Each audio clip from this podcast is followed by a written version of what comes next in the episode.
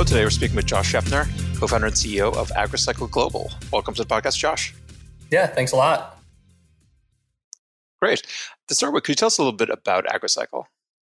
Yeah, AgriCycle is an international startup. We're closing the gap between smallholder farmers in developing economies to global markets by democratizing access to the agricultural value chain. We do that through a portfolio of upcycled ingredients. The whole thing starts with simple technology that we designed and patented called a passive solar dehydrator. Uh, our version is designed for use by smallholder farmers to meet food safety standards. And that's really like the key thing that enables both smallholders as well as people who don't have access to land, whether it's women who often legally aren't allowed to, youth who aren't, you know, able to pay, and then refugees who are never allowed to own land. and they're allowed to get into the agricultural value chain by becoming microprocessors with, with our dehydrators. We train them uh, to follow food safety and quality standards.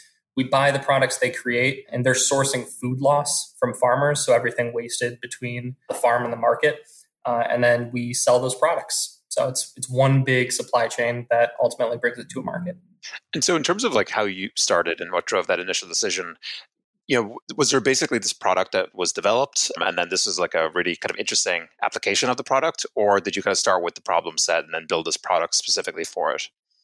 Yeah. So, with how this started, it all started with a community in Jamaica that had a bunch of mangoes going to waste, and they had the idea of dehydrating it, or at least a nonprofit did. Uh, the solution was to turn dried mangoes into beer. It was a very Milwaukee solution. Sure you know, we they, they went with what they knew. But what we ended up working through with them was a that's a terrible idea. But why don't you sell dried mangoes? You know, like three steps less in the whole process, and you can still make money off of it. And so we started to adapt solar dehydrators so that smallholder farmers could use them. As we went through that project, all the other groups that were working on it dropped out of it. We became the only ones who, who worked on it. And when we got to the farmers and we gave them the dehydrator and taught them how to use it, and how to build them, they were like, what does this matter? Like, who's going to sell this stuff? And they, they essentially spelled out, you know, in so many words, the need for a vertically integrated supply chain. So somebody had to help them get it exported, help uh, meet food safety standards and the certifications. Somebody had to brand it, market it, sell it. They weren't the ones to do that part of the entire thing. So they spelled out the need for a supply chain to get dried mangoes uh, to America at this point so that was the first product. It was this dried fruit, dried mango stuff. At some point, we realized the valuable thing we were doing was not bringing dried mangoes to market um, for these smallholders. It, that, that was not the core thing that we had unlocked or figured out. It was actually that we had figured out how to create a supply chain from the most remote farms of Africa. At, at this point, we had moved to, to Africa to global markets. And so we started to really focus on being a supply chain, expanding our network, uh, today, we have 44,000 smallholder farmers in our network. Yeah, no, absolutely amazing to kind of get to that scale in, in a few short years. But when I suppose you know to get into the nitty gritty of that, uh, you know, that development of a supply chain, how exactly like did you start? Like, how did you connect, you know, those early farmers, whether mango or other fruits, to the U.S., especially starting from scratch? Yeah, so starting from scratch, you know, I, I was 18 and 19 when I was starting this with a couple of friends from the same college working on the same project in, in Jamaica. Our first connections to anyone outside of America uh, really was uh, just through nonprofits putting us in touch with, oh, we work with this community in Panama. We think it would be great if you could come there because mangoes go to waste. And, and there was a big learning curve that we hadn't hit yet about you know international development, community development, the pros and cons of nonprofits a being involved and b you know what their involvement looks like. So we we ceded a lot of the authority to have communication to train farmers et cetera to the people who professed that they had the stronger relationships and that they knew the you know cultural idiosyncrasies better than we did. And you know we didn't want to you know not be woke enough so we so we decided that you know it was best to just sure. let them do their thing and that we would just you know be the ones on the back end. Well the nonprofits fell through habitually. Each time communication would break down a different you know grant opportunity would drag their attention in another way. Um, the farmers never got what they were promised. Eventually though when i was you know just basically sharing pictures of what we were trying to do and trying to to find more places to test this model. You know, we've been improving the dehydrator, we've been figuring out exactly uh, what it was that we were doing. This was right on the precipice of realizing we're a supply chain, not like a dried fruit company. I got a LinkedIn message from Francis Okot from northern Uganda who said, Hey, I really like what you're doing in Panama. My community has so many mangoes that go to waste.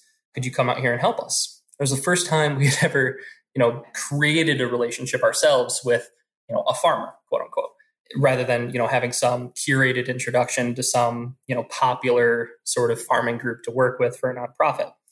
We showed up and we did the opposite of what a nonprofit does which is we just we came there we you know operated under the assumption that they were under under their own recognizance enough to make a decision. We just said hey we have this solar technology. This is how it works.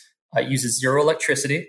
Uh, it's able to preserve all of the fruits that go to waste here if you are able to follow these steps and meet our food safety and quality standards, we'll pay you $3 per kilogram uh, for everything you make.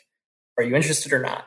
And it was like the most simple, straightforward business pitch. And that's how, you know, we recruited our first 30 farmers. That was the first meeting on the second day that I was in Uganda. We went to another meeting and another meeting. Every meeting after that was unscheduled. It was just the, you know, WhatsApp messages would start going viral in the communities and hey, there's this investor, they'd, they'd call me who's looking to buy the mangoes. Sure. And that's what really got it started is just this like grassroots recognition from farmers that this was a genuine ladder that they could climb to you know, try to get out of extreme poverty. And just to kind of get a sense of like time, from the moment that you had that first kind of insight in Jamaica with the mango to you getting that inbound message on LinkedIn, like how long was that?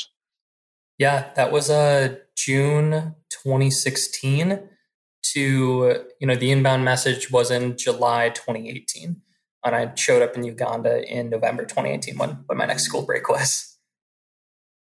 Yeah, I suppose the only reason I, I kind of drill down into that is I think a lot of people kind of don't realize like some of the time and like can get disheartened in those first kind of five, six, you know 24 months and you know if you had been i suppose disheartened at that point you never would have kind of figured out your kind of own kind of product market fit you know basically two years later. And so you know we, you now have this uh, kind of amazing supply of like go to waste mangoes that are dried in this kind of new kind of way. How did you kind of then develop that kind of supply chain into like a marketplace like the us yeah so started with the, the mangoes very quickly it became fruits. And so we were dealing with pineapple papaya guava um, uh, uh, coconut, jackfruit, some fruits that most Americans haven't even experienced before or heard of in some cases. And that was still in this dried fruit sort of idea. When we realized that we were a supply chain, it, that it actually come from this brainstorming we were doing about, hey, what do we do with the shells of coconuts after we've dried a coconut? What do we do with the pit of a mango after we've dried a mango or the kernel?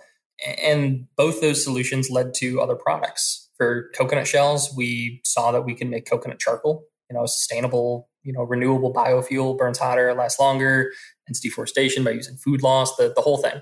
And then with the mango pits, we were like, hey, we can turn this into a flour, a gluten free, nutrient dense baking flour.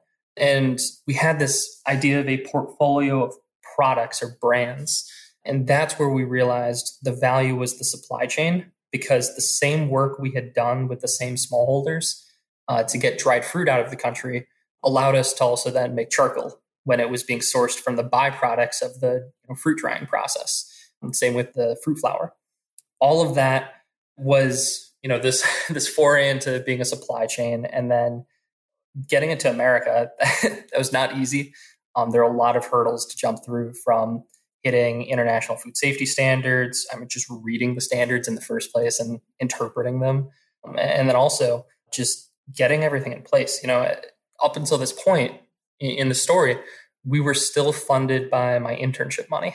And you know, I was sending cash payments to Francis and to Patrick in, in East Africa just to keep them going. I mean, they were barely making anything because it was my internship money. like I, I didn't have a lot to, to, to send to them, but it was the only way that we could keep developing the network of farmers that we needed. So we got to 11,000 farmers by the point that we actually raised enough money to be able to buy the packaging that we needed. And once we got the packaging, we shipped that over, packed it all, brought it back. and we ended up launching our product in March and April of 2020. So that was the first time that we got to market. It was a very long road getting there, but you know, we launched in our own, you know, D2C commerce store. We started selling online through other wholesalers. We started getting into retail, and we've just really grown since since then. The final evolution, I'd say, is just we doubled down in the last six months on being a supply chain. Bulk, you know, quantity is our friend, and so we're we're really chasing after being an ingredient supplier. So we went from being a portfolio of upcycled brands to being a portfolio of upcycled ingredients. With this massive network of farmers we have and the proof of concept, essentially that what our brands were were proof of concept that we, we can get a, a food grade product from the most remote farm in Africa to a shelf in America. And that you know FDA approves it, you know import approves it, that we can sell to the big CPG manufacturers, and that's what we're doing. And then you, yeah, so you can go to the you know the I suppose General Mills or Kellogg's or whoever um, that you're working with, and they also get the benefit, presumably, of you know the origin, right? That you have this incredible kind of origin traceability. You're working with a specific you know, type of farmer, and I suppose there's a sustainability angle to all of those elements as well. And uh, is that in some way kind of communicated now by those kind of CPG companies? Yeah, absolutely. So, so we're a part of the Upcycled Food Association, which is a new group that started in 2019 or at the end of it. Um, they just came out with their official certification, so you're going to start seeing upcycled, um, you know, right next to USDA organic and all that sort of stuff. And it's it's to show that you know, a upcycling is trend that people went from knowing nothing about at the start of 2020 to everyone's now conscious about you know how much food they're throwing out and what they can do about it, and that, that there's this larger supply chain issue in food and agriculture. All of our products are upcycled. All of our ingredients are upcycled. So you know, foundationally, we're able to offer that at the same price that conventional uh, agricultural products are sold at. So by cutting so many people out of the uh, supply chain, all these middlemen, um, we're reaching down to the farmers that typical agriculture never touches because they're too small. They don't, you know, they're not mechanized industrial farms. So we're able to reach these groups that have so much food loss, and you know, just because we've cut everyone out, get to sell it at the same price. We're we're going to be one of the leading forces, I think, in changing uh, the sorts of ingredients that big companies are putting in. On top of that, then get the the impact stories of the women, the traceability, the fact that we're able to you know access all these crazy ingredients that most people aren't you know familiar with but you know these small farms have them because it's not monoculture. So yeah that's just what we offer. Yeah no i love it. In terms of the food waste piece so do you have any kind of internal kpis or metrics for you know how much waste you're saving in a given you know time period yeah absolutely so i mean i'm, I'm actually going to pull up how much waste total but i think sure. it was a like 250,000 pounds of food loss that we, we reduced in our first year of operations in uh, 2020. And then uh, we were net carbon negative 7,500 metric tons of carbon dioxide equivalents last year. So we actually, you know, we, we have a director of impact on our team, Ashley. Uh, her job is to make sure the business model and the impact model aligns, that we're fulfilling our full purpose. We're a benefit corporation.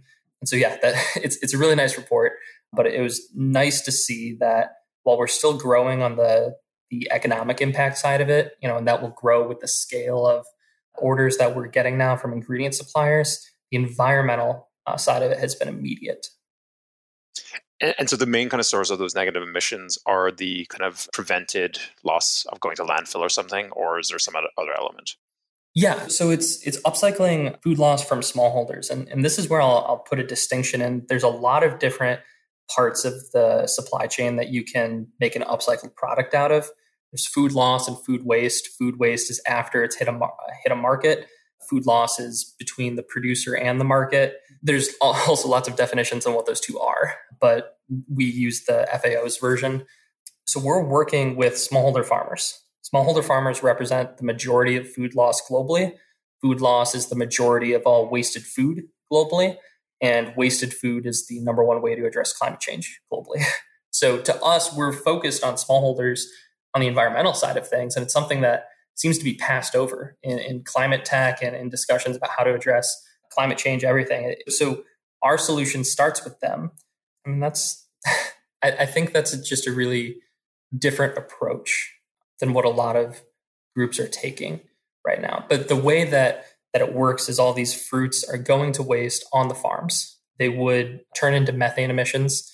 Um, there's no other market for them to sell them in or u- utility for them to use them.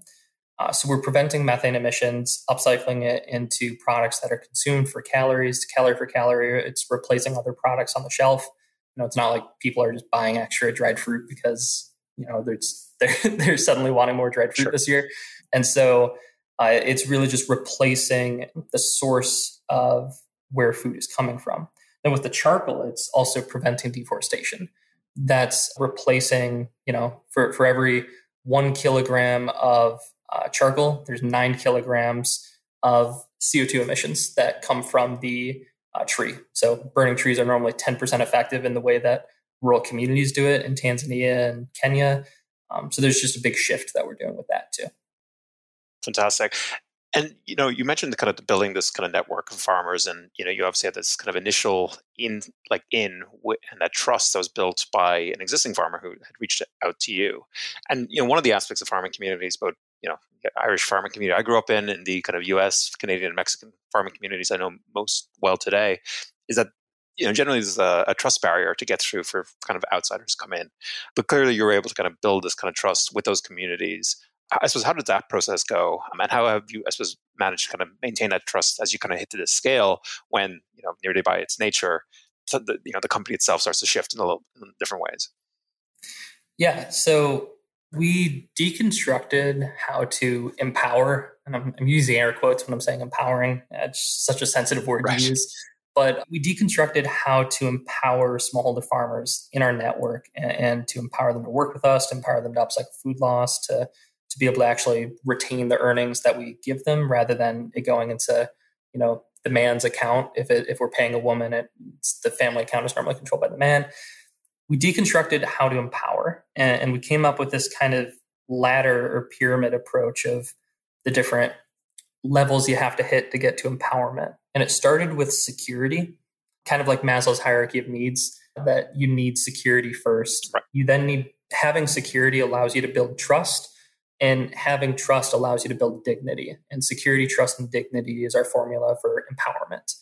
We came up with that as a sort of framework for looking at how we work with smallholders and seeing where we can improve smallholders' uh, security, whether it's you know more consistent and transparent purchase order process so that they can forecast when we will and when we won't give them an order, reliability in payment, so we pay within zero to two days of uh, delivery of having product given to us that's huge for smallholders.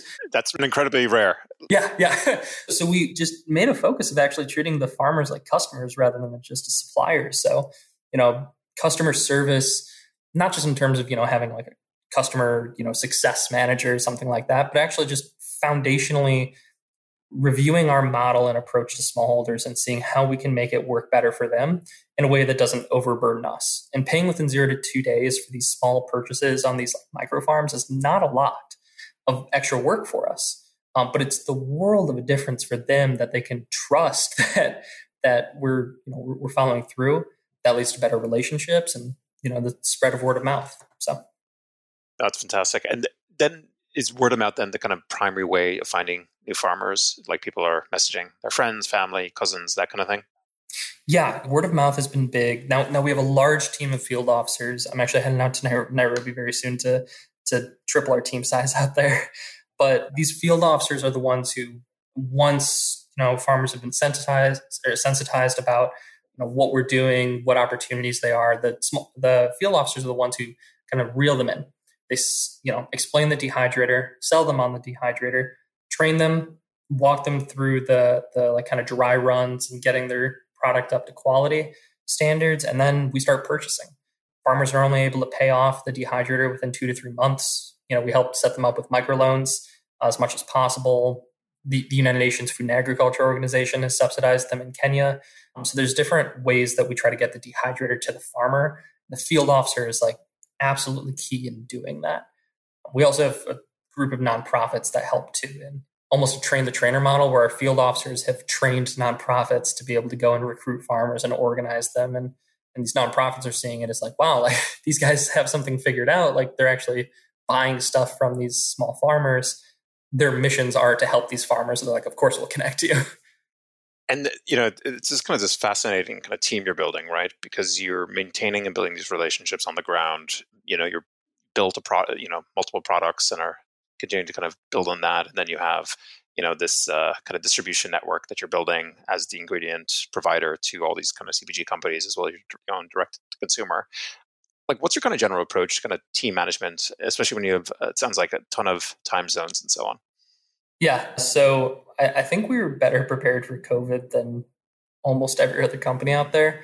We were remote first for the most part. You know, the Nairobi office, the Milwaukee office, the Monrovia office, you know, we had our our office, right? And we still came in, but all our operations fundamentally had to happen completely in Slack. There was nothing that could just be a phone call. There was nothing that could be just a video call we had to have documentation of everything because people weren't awake when some conversations were happening.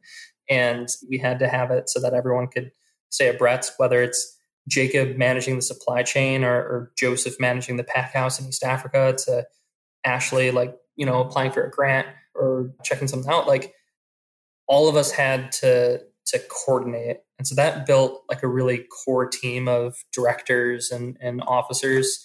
We then uh, just really invested. I mean, from an American point of view, we, we really invested in Patrick, our director of East Africa. He's our third employee in, in the entire team. His co-founder has more equity than most of the Americans. Uh, he manages all our operations in East Africa, from hiring to firing. I'm going out there just to support because it's so many people, but um, from hiring to firing to growing the network, negotiating deals with the United Nations. I mean, he's the one who leads on that. It's not like just because it's you know the UNFAO that suddenly I get on the phone as the CEO. Um, Patrick has the full autonomy and authority out there to just build our network and supply chain. That's been out of you know trust and necessity. there's there's no way that a bunch of Americans could have been you know relating to farmers and and making these deals you know in in our time zone and uh, with our culture. So yeah, I mean we we invested in trusting our team out there and I mean there there have been like bumps, right? There's uh, one employee tried to you know defraud some uh, some farmers, and we had to deal with that. And I mean it was just a lack of like supervision. Like those issues come up, but uh, fundamentally it's widely been successful, and we're still going down that path. Yeah, I think a lot about reading about the early kind of Uber kind of distribution model. So when they would come into a new city, they'd basically hire a local person, knows the city, you know, is from Pittsburgh or wherever it is, and they are they're now like they figure it out. They figure out how to attract drivers. They figure out you know where those drivers should be at it, you know because they understand the local sports teams, whatever it may be, and that was how they were able to kind of scale pretty rapidly because it gave a huge amount of autonomy to people who knew the world on the ground. You know, Uber has its, has its own mix of problems uh, even to this day as it's scaled up. But I think it's it's a really powerful lesson. And, and I, I talk to founders who've done something similar. Generally, they found like really you know powerful kind of these kind of like they're kind of like internal network effects within kind of larger organization that can be you know quite powerful to leverage. Absolutely, yeah. You mentioned a little bit earlier that you know you're on this kind of internship kind of salary, and that was like all the money, and then you kind of raise kind of some capital, and because it's such a I suppose you know it kind of has this cross section of like impact and this cross section of you know like food tech and all these different elements. Um, what was that kind of process of raising capital like? Who were your kind of, uh, if you can say, who, who are the end investors that you found and so on? Yeah, I mean the process was absurd. I'll I'll tell you that from the from the outset. We are not an easy company to explain. I think just period. You know, we show we show the bag of Jali Fruit, which is our dried fruit brand, like, oh, you're a dried fruit company? And we're like, oh, no, no, no, check out the charcoal. And they're like, oh, you're a CPG company? we're like, no, no, no, no, you know, check out Africa. And they're like, you're a nonprofit. And we, you know, then it's a then it's a supply chain. Then it's like, what what are you? There's a lot of comments we got about like you guys need to focus on one thing. You're uninvestable until you're just you know narrowed down in this specific niche of a product. And you're the mango you company. Yeah, yeah. and so that was the biggest difficulty when we were fundraising is just trying to show that there's a far bigger picture here than dried fruit. There's a far bigger picture than you know just a portfolio of cpgs that there's something special behind functionally being able to organize 44000 farmers. That's 200000 people if you include their family members.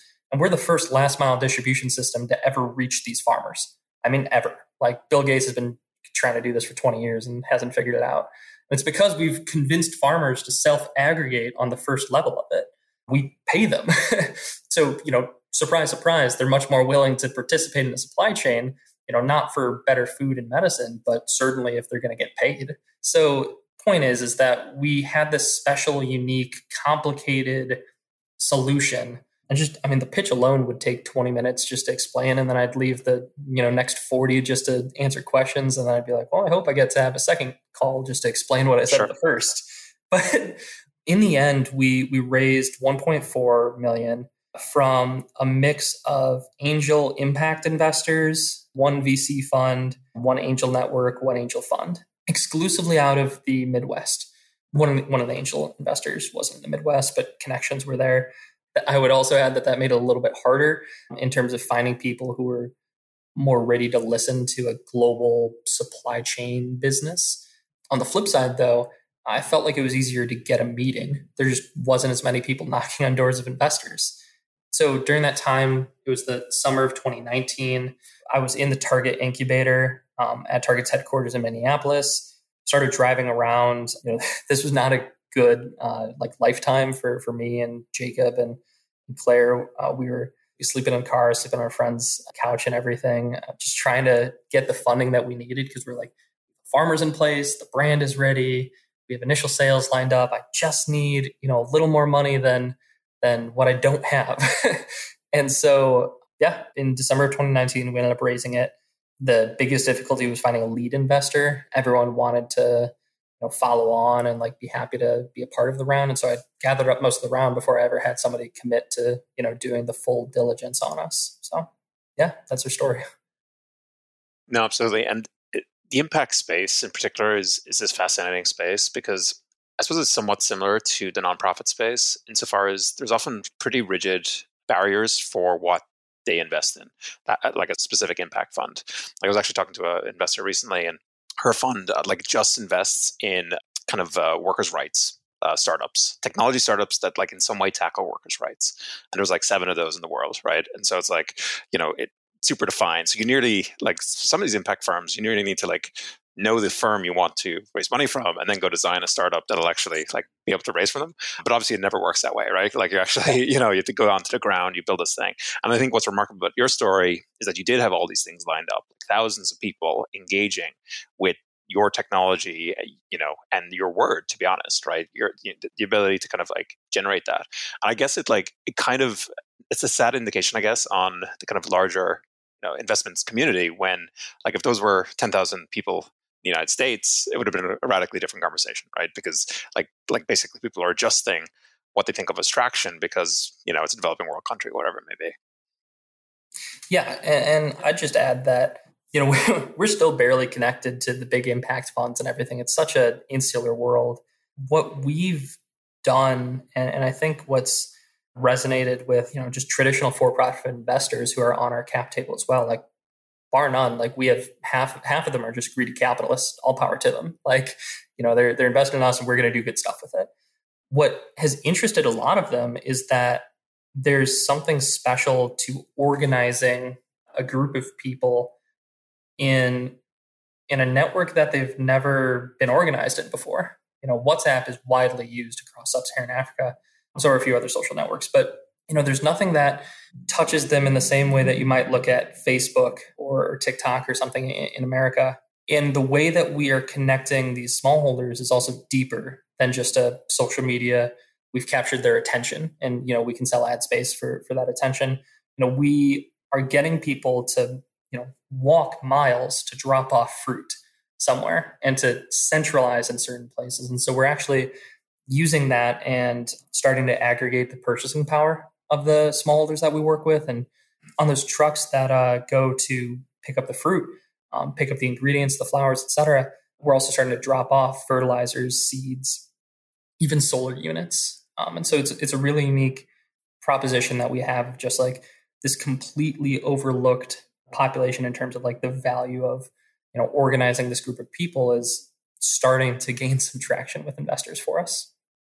And I was also reading Noah Smith. He's like a very kind of interesting blogger and economist. Uh, he was writing, you know, futurism is Afrofuturism. This fascinating article last week about like just on a pure kind of population growth point of view. People don't really haven't really absorbed, and I hadn't before this article, that you know Africa will have the population of Asia in, on a 50 year time horizon, um, just kind of the way things are going, and, and so you're going to have just these incredibly large markets, you know, emerging uh, over the next kind of 50 years. I suppose you know, kind of thinking through like you, you had that kind of first year under your belt of you know selling and, and, and all those kind of things little mini pivots along the way. What are your kind of next one to two year goals?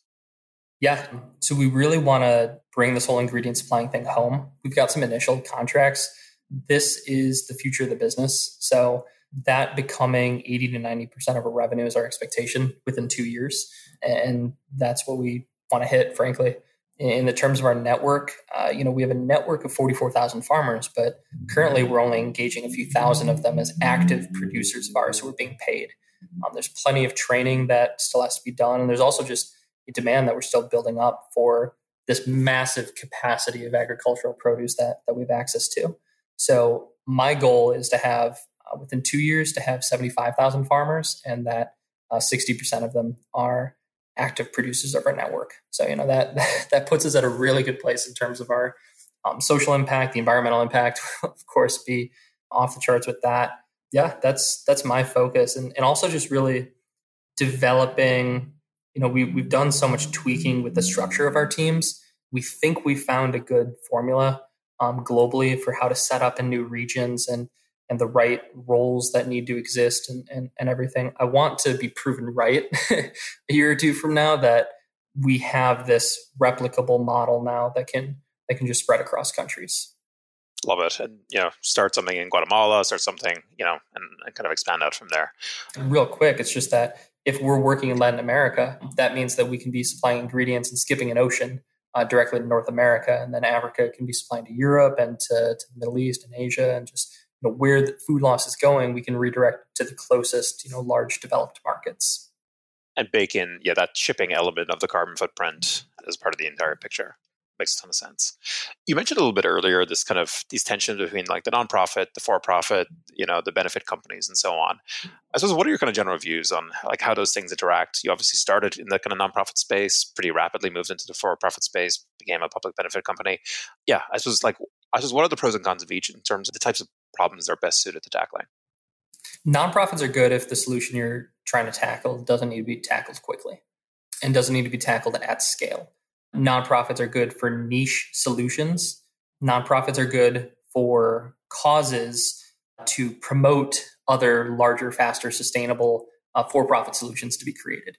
Whether it's voting rights, uh, whether it's you know social impact, you know environmental uh, degradation, anything nonprofits can support for profits in those. But capitalism is, is the growth engine of jobs in, in the world.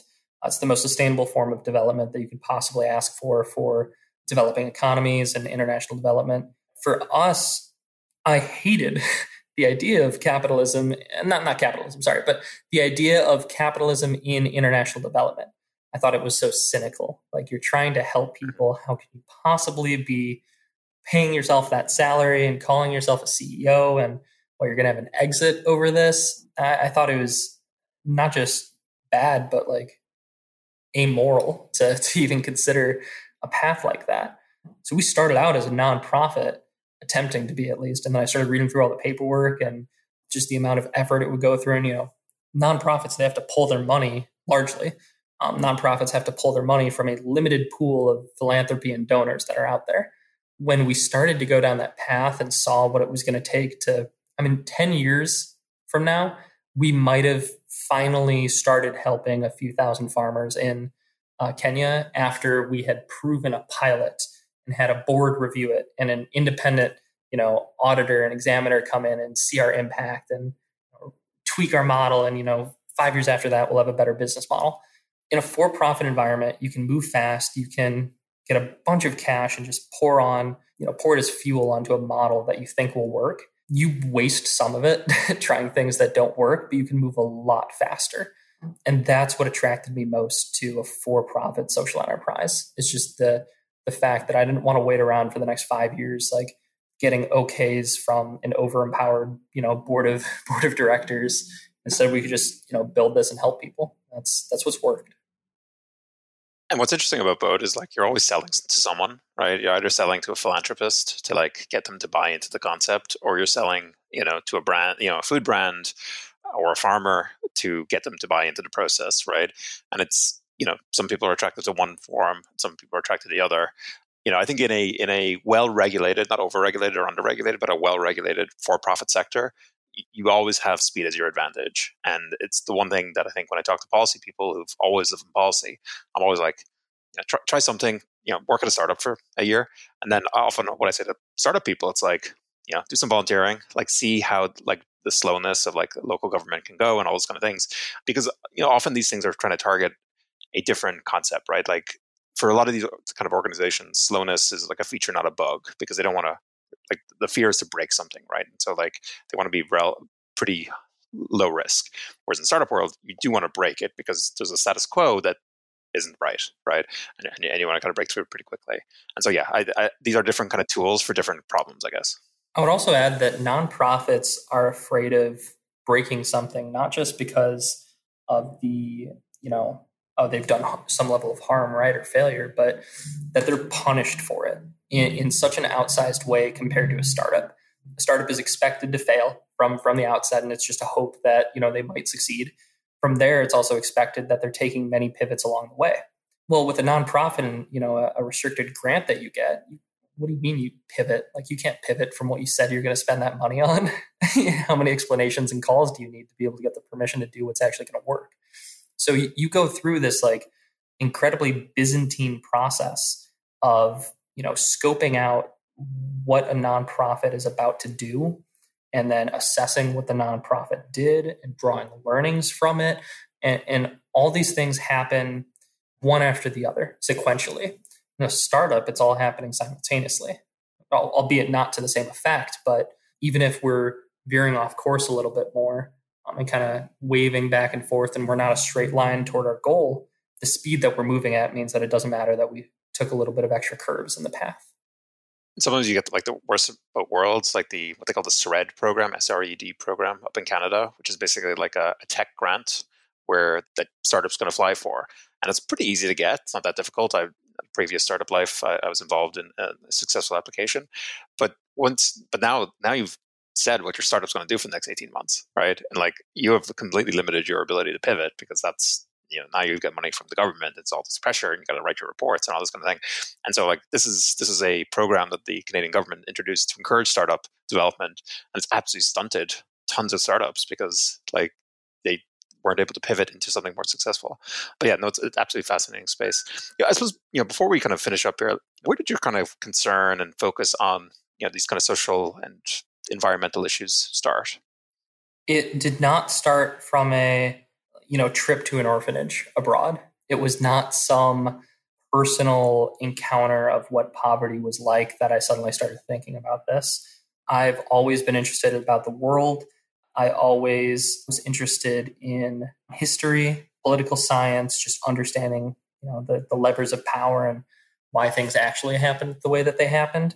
That led itself you know that plus my I, I think overly philosophical thinking as a teenager of that you know why is it that I have the opportunities that I do compared to to other people? And I you know started drilling down to the populations that I could help the most and refugees are on the top of that list. Women escaping and leaving the sex trade is, another. Um, so you know those are some of the most vulnerable populations in the world. So I wanted to go into international development and, and specifically policy writing to work on that. I ended up going to this leadership camp called Boys State in Illinois and kind of reshaped my thinking over what my role was going to be. And I wanted a more tangible part of it, not, not out of like a personal um, accomplishment that I could feel better that, you know, I, I made an impact in person rather than, you know, a policy that I wrote, but, but that instead I would be able to actually do something that wouldn't just get struck down four, eight years later. So I decided to study humanitarian engineering. I studied structural engineering, got involved with Engineers Without Borders, started working in Guatemala. I mean, that, that was really where this, this whole drive came from, or this evolution of wanting to be in policy and international development, and then just getting a more hands-on approach to it.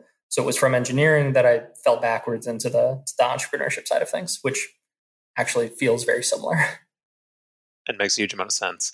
Josh has been great. Is there anything I should have asked you about but did not before we finish up? I think just a general reminder to everyone is that it's, it's not easy and it can take years or a decade. And uh, there's people who become an entrepreneur after you know three decades, and there's people who become an entrepreneur tomorrow. I think that in social entrepreneurship, the goal is is always the mission, and that you know it doesn't matter what your path is to it, um, that, that you can get to it. So if anybody has any questions, like they should definitely reach out to you, and they could reach out to me if they want to. Yeah, absolutely. And you know, the big benefit when I talk to startups who are our founders who are like, I want to start something, I want to move fast, you know, I want to get to a Slack valuation in two years. I'm like, if you tackle like a this is a more impactful problem, it'll take longer, but every single day you'll be skipping to your desk because you know it's still going to be tough you know but like you actually can see you know again that word impacts overused as, as you said earlier but you know you can actually see that impact every day. So absolutely you know uh, agree with everything you just said there. Um, thank you josh. It's been great. Thanks a ton. Really enjoyed it